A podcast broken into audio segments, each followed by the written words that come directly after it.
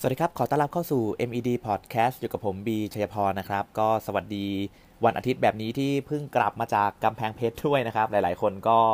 อาจจะกำลังพักผ่อนกัน หรือว่าอาจจะไปเตรียมงานที่เราจะเริ่มกันในวันพรุ่งนี้นะครับ ซึ่งผมเองก็เพิ่งตื่นเหมือนกันนะครับ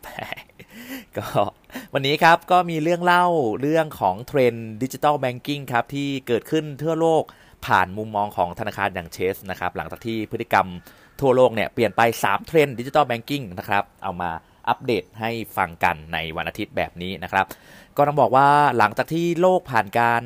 เปลี่ยนแปลงครั้งใหญ่จากการแพร่ระบาดของโควิด -19 นะครับก็เริ่มมีการจับตา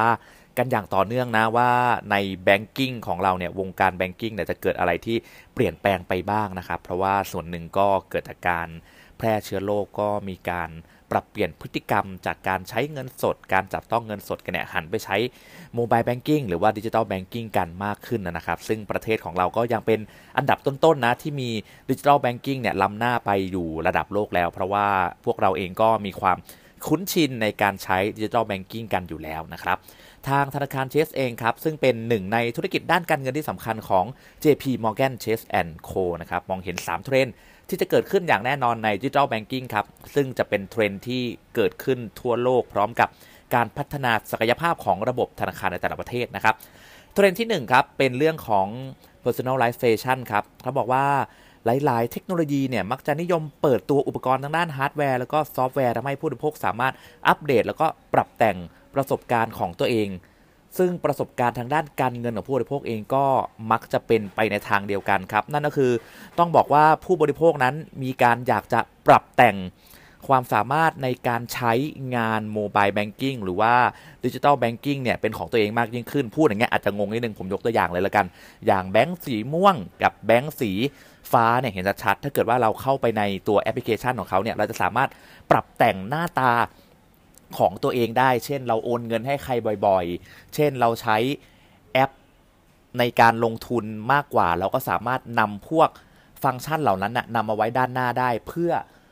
เพิ่มประสบการณ์ เพิ่มความสะดวกสบายในแต่ละคนนั่นเอง เพราะว่าแต่ละคนก็มีพฤติกรรมการใช้งานแบงกิ้งที่ไม่เหมือนกันเนาะบางคนอาจจะชอบฝากมากกว่า บางคนชอบถอนมากกว่า บางคนชอบโอนมากกว่า เราก็สามารถปรับแต่งได้ตามความต้องการของตัวเองนะครับ เทรนด์ข้อที่ 2 ครับ ก็ automation หรือว่าระบบอัตโนมัติครับ โดยเฉพาะอย่างยิ่งการชำระเงินแล้วก็การออมเงินครับที่จะทำให้ผู้บริโภคไม่ต้องกังวลเรื่องการเงินครับ โดยพื้นฐานแล้วเนี่ยผู้บริโภคต้องการใช้แอปบนอุปกรณ์มือถือของเราเพื่อเป็นเครื่องมือในการทำธุรกรรมทางการเงินครับ แต่ว่าในอนาคตเนี่ยเขามีการคาดการณ์เอาไว้ว่าอาจจะมีเครื่องมือที่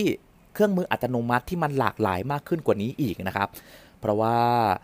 สิ่งสำคัญเลยในการพัฒนามาครับ นอกจากความสะดวกสบายแล้วเนี่ยมันยังมีเบื้องหลังของระบบความปลอดภัยเนาะเพราะว่ามันเป็นเรื่องที่เกี่ยวกับเรื่องเงินครับ เพราะฉะนั้นในการออกแบบระบบ auto ต่างๆ นี้ครับ ก็จะมาพร้อมกับระบบ Security ที่ยอดเยี่ยมด้วยนะครับ ก็ถือว่าเป็นอีกหนึ่งเทรนด์ที่ทางธนาคาร Chase เขามองนะครับ และเทรนด์ที่ 3 ครับ เขาบอกว่าคือเทรนด์แบบเรียลไทม์ครับ เพราะว่าการชำระเงินแบบดิจิทัลเนี่ยได้รับความนิยมมากขึ้นไม่ใช่แค่ในประเทศของเรานะรวมถึงทั่วโลกนะครับ เพราะฉะนั้นการจ่ายเงินแบบเรียลไทม์บุคคลต่อบุคคลเนี่ยมันจะทำให้การใช้งาน ในชีวิตประจำวันของเราเนี่ยง่ายมากยิ่งขึ้น ของเราอาจจะไม่รู้สึกแปลกใจนะ เพราะว่าเราใช้พร้อมเพย์เรามีการผลักลันเออผลักดันทั้งภาครัฐ แล้วก็เอกชนในการใช้งานแบบนี้อยู่แล้วนะครับ แต่ว่าในเทรนด์ทั่วโลกเนี่ยยังมีอีกหลาย ๆ ประเทศที่กำลังจะเริ่มหันมาใช้อะไรแบบนี้นะครับ ก็ในช่วงแรกเนี่ยของดิจิทัลแบงกิ้งส่วนใหญ่คนที่จะใช้มักจะเป็นคนรุ่นใหม่ แต่ว่าในอนาคตถัดไปตั้งแต่ปี 2020 ที่ผ่านมาจนถึงปีนี้ แล้วก็การคาดการณ์ในอีกหลายปีข้างหน้านะครับ ก็สัดส่วนของคนใช้ก็จะเริ่มมีอายุที่สูงมากขึ้นเรื่อยๆ ไม่ใช่แค่คนรุ่นใหม่แล้วก็จะเป็นคนรุ่นเจนต่างๆนะครับ สำหรับในประเทศไทยเองครับก็มีการบริการดิจิทัลแบงกิ้งแบบนี้ที่สามารถชำระเงิน เติมเงิน เติมเงิน โอนเงินนะครับไม่ว่าจะเป็นในส่วนของทางธนาคารเอง หรือว่าเป็นทางนอนแบงก์เองเนี่ยก็จะมี e-wallet เช่นเดียวกันนะครับแล้วก็เชื่อว่าในอนาคตอีกไม่นานนะครับก็จะมี รูปแบบของการกู้ยืมเงินผ่านระบบดิจิทัลด้วยเช่นเดียวกัน ซึ่งตอนนี้เนี่ยหลาย ๆ แบงก์ก็เริ่มทำแล้วนะครับ เราก็จะได้เห็นเทรนด์ของการกู้ยืมเงินผ่านระบบดิจิทัลเนี่ยเพิ่มมากขึ้นในอีกปีหน้าอย่างแน่นอนนะครับ นี่ก็เป็น3เทรนด์หลัก ๆ ของธนาคาร Chase ครับที่นำมาบอกเราในเช้าวันอาทิตย์ไม่ใช่เช้าวันอาทิตย์สิในบ่ายๆวันอาทิตย์แบบนี้ครับแล้วกลับมาพบกันใหม่กับปีเชพรได้ในครั้งหน้านะครับ